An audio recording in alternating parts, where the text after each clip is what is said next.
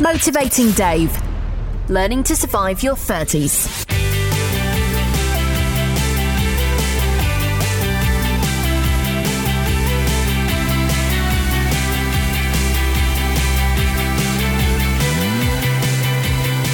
Hello, it's the Motivating Dave podcast, which is basically 20 minutes of me begging, stealing, and borrowing successful people's ideas to sort out my fitness and well-being. Coming up this episode. Well, I'm looking at the horrible truth of just how much I've let myself slide. If you're thinking about your health, you have got issues here. Yep, I'm letting a real life doctor poke around and tell me just how screwed I am. Then I chat to Olympic superstar Sam Quek about balancing fitness and health with being a real human being. A lot of people think you've got to be straight down the line, nothing, no fast food, no alcohol, nothing. But I learned after 2012 that I think sometimes that's why I was unhappy. The Motivating Dave podcast. Hello, thank you very much for downloading and listening to the Motivating Dave podcast. This is episode one of six by the look of things. Episodes, they're all going to be about 20 minutes long. And basically, each episode will focus on an inspirational person. Now, they're not necessarily just going to be from the sporting world, uh, they could be from, from wherever. But hopefully, I'm going to use some of their ideas to make my life a little bit better because I'm 34, I've got three kids, and things like fitness and mental well being they've fallen a little bit down the pecking order of things that I focus on. So I thought it's time to address that. It's time to get fit. It's time to lose a bit of the old stomach fat and get myself in shape. And so, what better place to start than by popping along to see a doctor who can uh, who can poke around and tell me just quite how bad things are. The Motivating Dave podcast.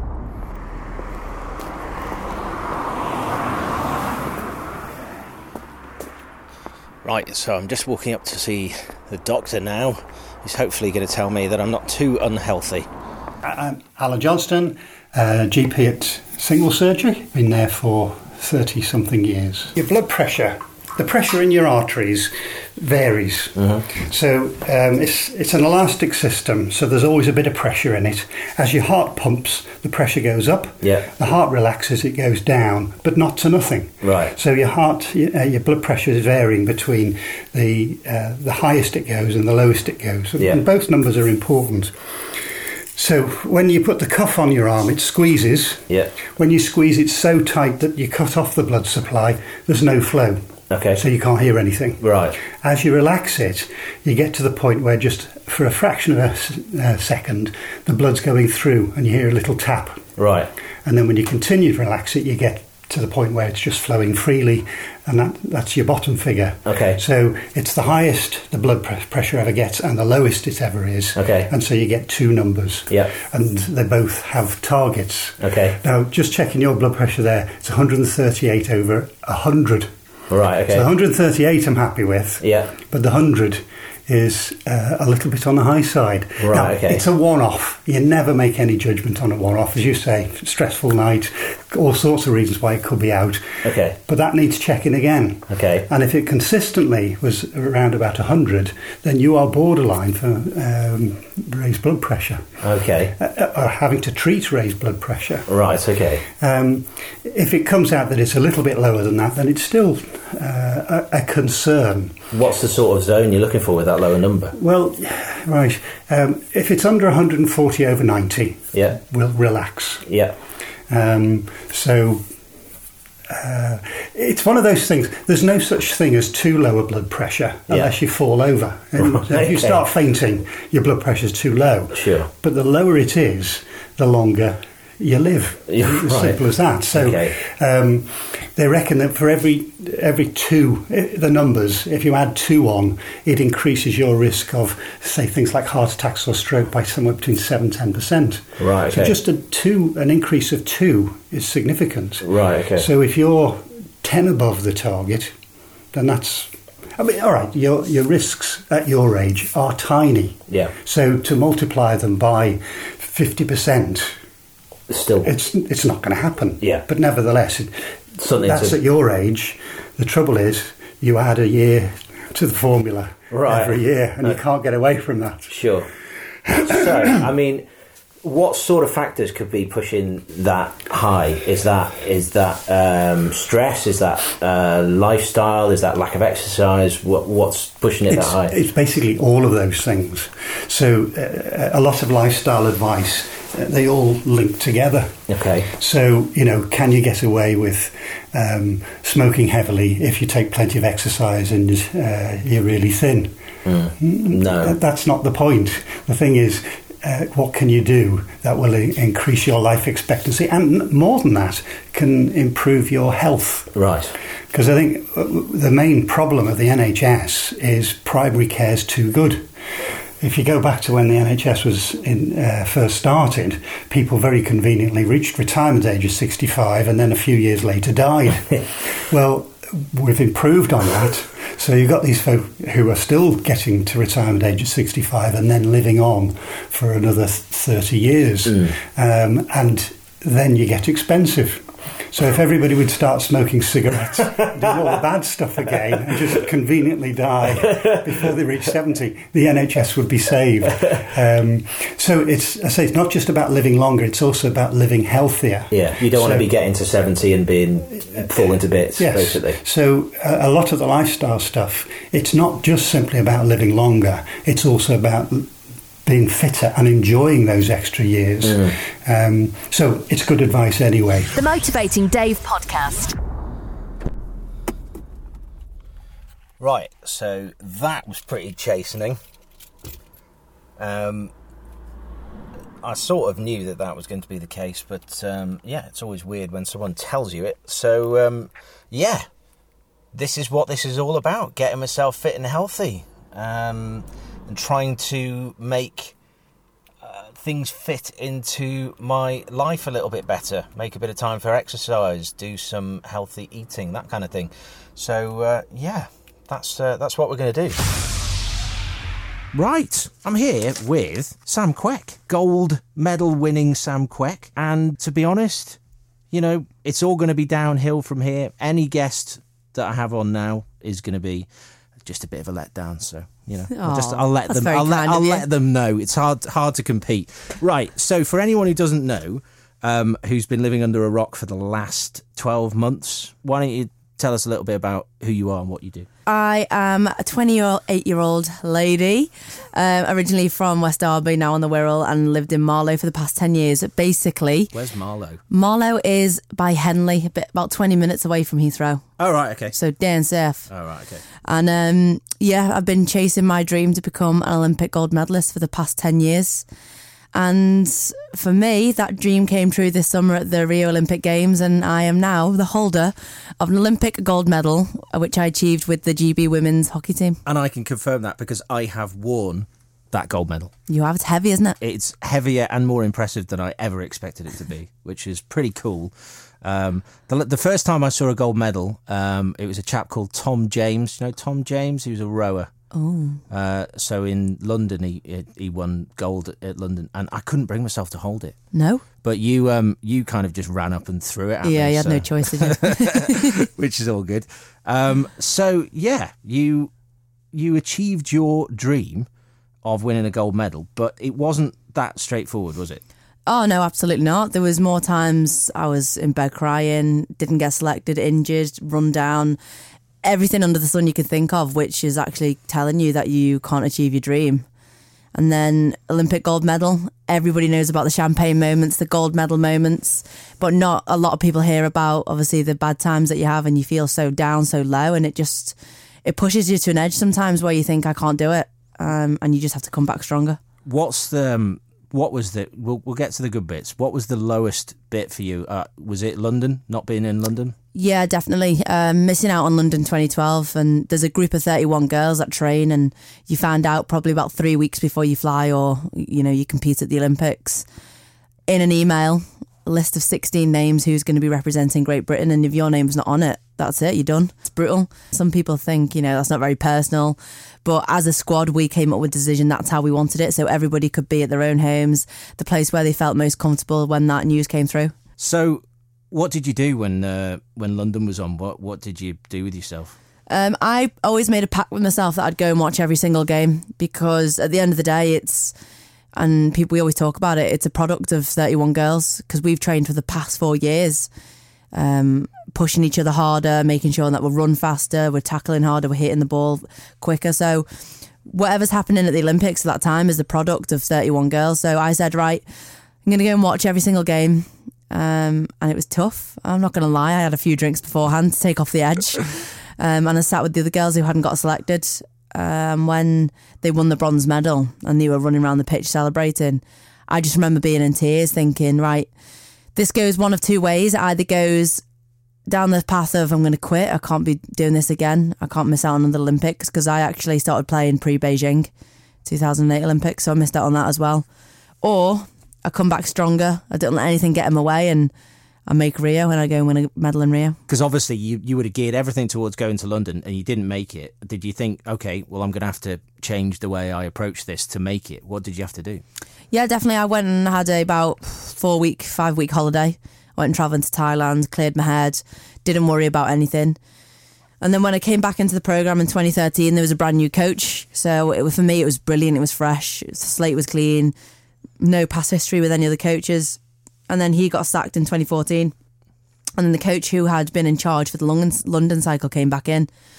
So I had to change my mindset then and think, listen, Sam, Danny hasn't got anything against you. It's all just you. And, you know, he that that was proved right when he made me captain in 2014 in November. And then it all started going downhill from there, actually. So I'd enjoyed silver European medal, silver Commonwealth Games medal. And in November 2014, um, the first game of the tournament, a girl came into my side and I ended up breaking two of my ribs. But I didn't find out until I got home that Christmas. So I played the whole tournament, albeit not at my best Just- because I was so sore. casually being hard there. Yeah, casually. I just remember being drugged up actually for the most of it on painkillers, falling asleep on the bus beforehand. But um, yeah, so I was captain for that tournament, and then I didn't actually get fit until the following March. So this is March 2015, and in the June 2015 we had the Rio qualifiers. Now I didn't come back into form. I was getting injury after injury. I wasn't getting selected, and then when I did get fit, I wasn't even in the top four selected defenders, and four go to tournament. There's about nine, ten of us that train. So from going to the pinnacle of your sport, the proudest moment ever, winning um, the captaincy for the team, to not even getting selected for the games at Bisham Abbey practice matches. Um, all the feelings of 2012 came back, and I just felt embarrassed mainly that I was potentially not going to make my, my third Olympics, and I was letting everyone down who'd invested time in me, things like that. And then, um, yeah, didn't get selected for the qualifiers. They went on to win, and I had three weeks to turn it around. So I went away to Croatia, got fit, had a bit of a talk with my boyfriend at the time, um, Tom, and he pretty much had a bit of stern words saying, Sam, listen, it's all in your head. You're the one looking at it thinking the coach has got someone against you. The glass is half empty. And I was a miserable person. I was a miserable person for about four months. so it took a very, very frank conversation, which I didn't like, to tell me that I wasn't being good enough, both mentally and physically. And I managed to get selected for Europeans, and I haven't really looked back since. It's pretty mad that you're on the edge of being in the England team, the Great Britain team, and you kind of your feelings were being embarrassed. That's just mental. Yeah, well, it was. I mean, you know, as I say, like It shows the kind of level you were at. Yeah, I mean, I'm highly competitive, not only with myself, but I like to prove that others wrong as well. Um, and then when you, I used to go back and tell like my friends and family I hadn't been selected, like it wasn't just me who was disappointed; they were obviously disappointed for me and felt for me. So yeah, Rio for me and that European selection was huge. Um, and it was, yeah, it's been the best year probably of my life. It must have been pretty exciting with going off to Rio and the way it kind of caught people's imagination here because it, it certainly felt like I know I had a, a vested interest because I, I I've known you from a while back, but you know it certainly felt like people were talking about hockey. Yeah, and, and that must have been great. It's crazy, yeah, because when we were in Rio, we were in our bubble, so everybody came off social media. We all had separate phones where we had about five numbers in our phone, so we were just talking to like closest friends and family. And then when we landed in Heathrow, we won the gold medal. It was just incredible. Everybody knew the story of the hockey girls, the gold medal match, and with it being peak time on a Friday night, everyone had watched it. So it was the biggest audience we've ever had for a hockey match. It's about nine million people, I think. Yeah, it? yeah, So- nine, ten million, yeah. Crazy. On a Friday night, people turning over from a United game, I think, apparently in, in pubs, which, is, you know, it's about time they realised. Always, um, always a bonus. So yeah, to know that the hockey obviously was so inspired by us as a team, and we've seen in the Sports Personality of the Year awards, BT awards, Telegraph awards, everything we've been acknowledged, and some of them awards we've won. So when it comes to like motivating yourself, because I am looking to make a bit of a change in my life, and I am, you know, sliding into being mid 30s and I've got three kids and finding time to get fit and motivated and things like that is pretty difficult. I'm not asking you to fix my problems. what I am I am asking is, you know, how could you, you know, what sort of motivational ideas and tips have you got? You know, you you said you hit sort of rock bottom and you you obviously had the support of someone really close to you to turn around and speak frankly to you and say, "Okay, you need to do this." I know that I'm, uh, you know, not the shape I was 10 years ago. I know that I don't exercise or anything like I used to. I need to eat healthy and things, but still I don't do it. How how can I, you know, what tips have you got for someone who, to motivate themselves, really focus on something? How do you focus?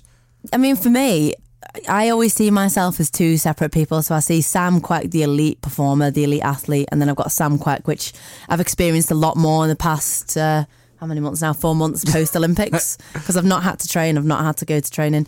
But Elite Sam, my motivation was quite simply the gold medal. That's mm. what used to get me up. It was knowing that when I went down to the pitch, there was 30 other girls there waiting for me to turn up. And if I didn't turn up, then that would ruin the practice. So it's very easy in elite, an elite sense to make sure you're doing it all because you've got so many people dependent on you. And ultimately, if you don't get there, you don't keep up with your squad members, you're not going to get selected. So it's pointless, really. Mm. But the past six months, I've found obviously myself slipping into a bit of a normal lifestyle. Um, being busy doing work and whatnot. And for me, the, the two main things are, like you say, motivation and time. Because, mm. A, motivation, you need a reason to get up, and everybody has a reason in their head, and they know it's good for you, they know they want to lose weight and things like that. But for me, it has to be more external. So, one of my things I always say to people is grab a mate or go to a club, play a team sport where there's people going to be there who are going to say to you, right, I'll see you tomorrow at eight o'clock or I'll see you tomorrow at 6 p.m. after work, whatever it may be. Mm. Because once you have that person who depends on you, then you know you can't let them down. So for me, that is definitely personally what would get me out and doing things. And then the second one of time, again, that just has implications all over. So time to get the gym, time to go to a club, time to play a sport, also time to cook or time to go to the supermarket. I mean, I've known I've been getting in at like nine o'clock. I've been leaving the house at 7 a.m., getting in at nine. And the last thing you want to do is cook a full on meal. So, yeah, that's a difficult one. It's so easy now, especially on apps or ringing up takeaways just to get a quick fix. But for me, again, it's just the organisation and I suppose, is it easier to, you know, click while you're doing your shop at Tesco so it's there at the door when you arrive? But I think now it's very, very easy to just get really simple recipes, whether it's on um, Instagram or Facebook, whatever it may be. So they're the two main things motivation and time. And I think it's so important to make time for yourself. Mm. Um, and a lot of people probably spread themselves so thinly across work, friends, family. Um, and I've probably learned in the past, as I say, a few weeks even, that I need to make time for me. So whether that's to sleep, whether that's to exercise or eat properly, that's ultimately the most important thing. Because if you're not happy, the people around you aren't going to be happy. It's it's really interesting hearing you say that. I mean, I I've never lived in a world um, more detached away from having to think about myself, if that makes sense. Um, it's been so easy for me to let things slide because I've got to think about my three kids, and that's all I'm thinking about. I'm getting up ridiculously early to go to work, and then it's kind of like if you then factor in I need to go to the gym or I want to go and play golf for three or four hours or something like that, and then you know you've got your kids at home with your wife who's juggling everything like that. It's so hard to motivate myself to do that, but I am going to do that. You know, 2017, that's the year that it that it gets sorted. But I like the the thinking of the, you know, working out with someone or, or joining a team or something, so you've got people relying on you because it does give you that extra. Uh, that extra kick. When you when you were refocusing after 2012 and you were looking at um, you know you were aiming for for Rio and you were thinking this you know this is it I've got to I've got to really focus it. Did you live like a saint or did you still have you know do you still go and have a blowout every now and then? You see you know what? I've always been very very honest and frank about this question because a lot of people think you've got to be straight down the line nothing no fast food no alcohol nothing but I learned after 2012 that I think sometimes that's why I was unhappy because I was taking it so so seriously and never ever letting myself have a bit of a blowout or a relaxed time time of the week that I'd just come to the a, a moment and I'd just crash mm. and I'd have no motivation. I wasn't enjoying it. So for me, um, we work on a three week, uh, one week, three week on, one week off basis. So on the Friday at the end of the three weeks, I used to have a bit of a blowout. So I'd go and get a takeaway. I'd go out with the girls. Or Quad whatever. vods. Yes, quad vods at the uh, you know good old Slaters with the uh, elder brother and whatnot. But yeah, I had to because I know come the following week on the Monday when I got back in with the squad, I was ready and raring to go. Yeah. And you know, some people may disagree with that, and some people may actually understand it. But uh, for me, it's very, very individualized. when I used to really, really take the gym seriously, and we're looking at a decade ago now, I used to go through these phases where it'd be like so focused on going to the gym. All I would do would be it would be clean eating. I wouldn't be drinking. I wouldn't have chocolate or anything like that. And I would absolutely cane it like that for about three months. And then I'd have one slip up, and it'd be like. Oh, well, it's not worth it now. Forget everything. so I think what I'm trying to say is I struggle with focus and motivation. That's why I'm talking No, to you you um, to try and uh, to try and find some way of. Uh, The thing is, though, down. you uh, also as well in everyday life, there's so many different opportunities. I know it's really easy, but like I know it's cliche. People say, "Oh, take the stairs instead of the lift." Have you But- seen how many stairs this place has? Oh my god, no! Apart from this, apart from the Radio City Tower, that's the 96 exception. Flights, literally, and I've had to walk them. It was uh, about three days after I arrived here, the fire alarm went off, and everyone started going down the stairs. And I said, "Are we really?" And they said, "Yeah." And then when we got down there, uh, the lift was broken, so we had to walk back up. So there's a lot of stairs. Yeah, well, maybe not in here, but yeah, there's all different types of opportunities, and I think the main thing is, um, I mean, I, I did a study in university about whether it's the impact of diet or exercise and the best way, like you know, to beat obesity and things like that. And one of the main things was just nutrition, because ultimately, if you're eating more calories than you're burning off, of course, you're gonna get uh, you're gonna get weight on and things like that. So. Yeah, it's really difficult. And as I say, it's only been the last few months where I've been able to appreciate actually the normal lifestyle of your everyday person rather than being the elite athlete. Because when you're in that environment, it's very easy and you know you have to do it. Do you get all your food and stuff prepared for you? No, no, no, no. No, you so yeah, I used to go on Mondays after training. and Just get it was all just clean food. It was just meat, veg, and everything. I used to say a, a rule which I lived by when I obviously was training was making sure that everything I cooked was it was not pre-prepared. So I mean, I'd, every so maybe like a sauce, sauces are fine or whatever, Mm. every so often. But um, it would just be my own meat, my own veg, cooked it in, in ways I wanted. Well, there you go. So, you're talking about um, just to sort of round everything off. You've you've talked about how uh, you've sort of been living a bit of a normal lifestyle recently. You you call being in the Australian jungle a normal lifestyle. It wasn't that normal, was it? Was You it good what? fun? It was amazing. I had such a great, great time, but it was difficult. I think mentally more so than physically. I love my food. So the fact that we were on a little bag of rice every day, I think it was like 750 calories. Of course, it took its toll. I mean, I lost just under a stone, which I didn't really have to lose. But you look at the likes of Martin Roberts, who uh, came in a week later than everyone else, but he used to say that he used to drink a bottle of wine every night. Crikey. Um, and within the two weeks, he'd lost so much weight, he'd stopped snoring. his eyes became a lot clearer and whiter just because he'd stopped drinking. And he stopped taking his inhaler. Really? So, and yeah, and the first day he came into camp, where you go to collect the wood and water is at the bottom of the creek, and we're talking about 500 yards. And um, I went down with him, and we were carrying about three or four logs each, and they're only small logs. And he had to stop three times. but by the end of it, he was going down off his own back doing it, and he said to me, he was like, "You know what, Sam." I'm doing this so often now because I feel like I'm achieving like my achievement from where I was to where I am is just incredible. And that's two weeks. That's two weeks of just solely eating very, very clean food. And when I say clean, the basics. So no sauce, no oils, no fats or anything like Just that. rice and chicken. Li- literally just veg and meat and rice, and that was it for two weeks solid. And it's not like we did a mega amount of exercise because you sat around most of the day. But for him, he was like your typical example. If you smash it for two weeks, You can. yeah, yeah. But that's obviously the extreme. Like I'm not saying go around and eat 700 calories a day. No. But Well, you know, I've, I've done both styles though. I've done the I've done the extreme, and and do you know what? I, I know I'm not supposed to advocate things like this, but um, the first time I did that, I it was um, in my first year at university. I put on loads of weight, and then in the summer, just absolutely didn't eat anything nasty or anything like that, and was really really strict. And I lost about two and a half stone.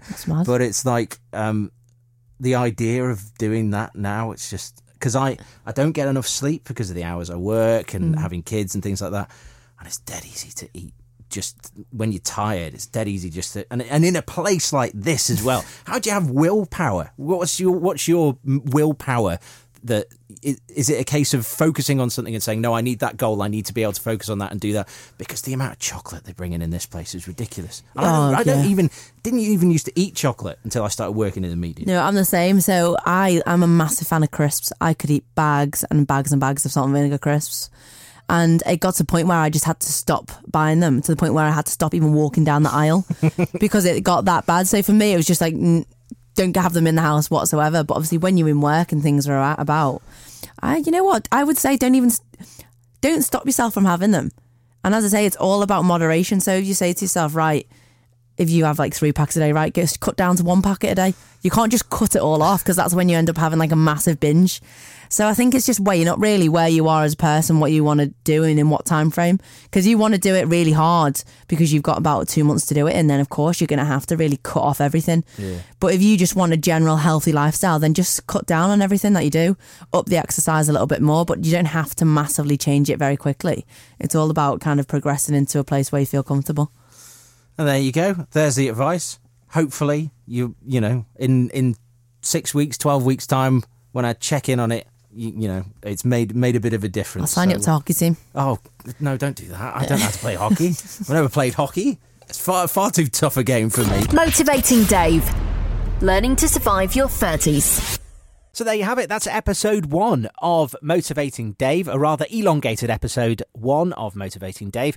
It's uh, obviously won't always be that long, but I had to uh, fit in having a physical with a doctor who's basically told me that I'm uh, I'm fat and uh, unhealthy, which is always nice. Um, so what am I going to do? Well, I'm 16 stone, and by the summer I want to be 13 stone. It's not a uh, it's not a massive task. It's something that I can do, and with the advice of the people I'm going to talk to, hopefully I can do it, and that that should hopefully bring my blood pressure down as well.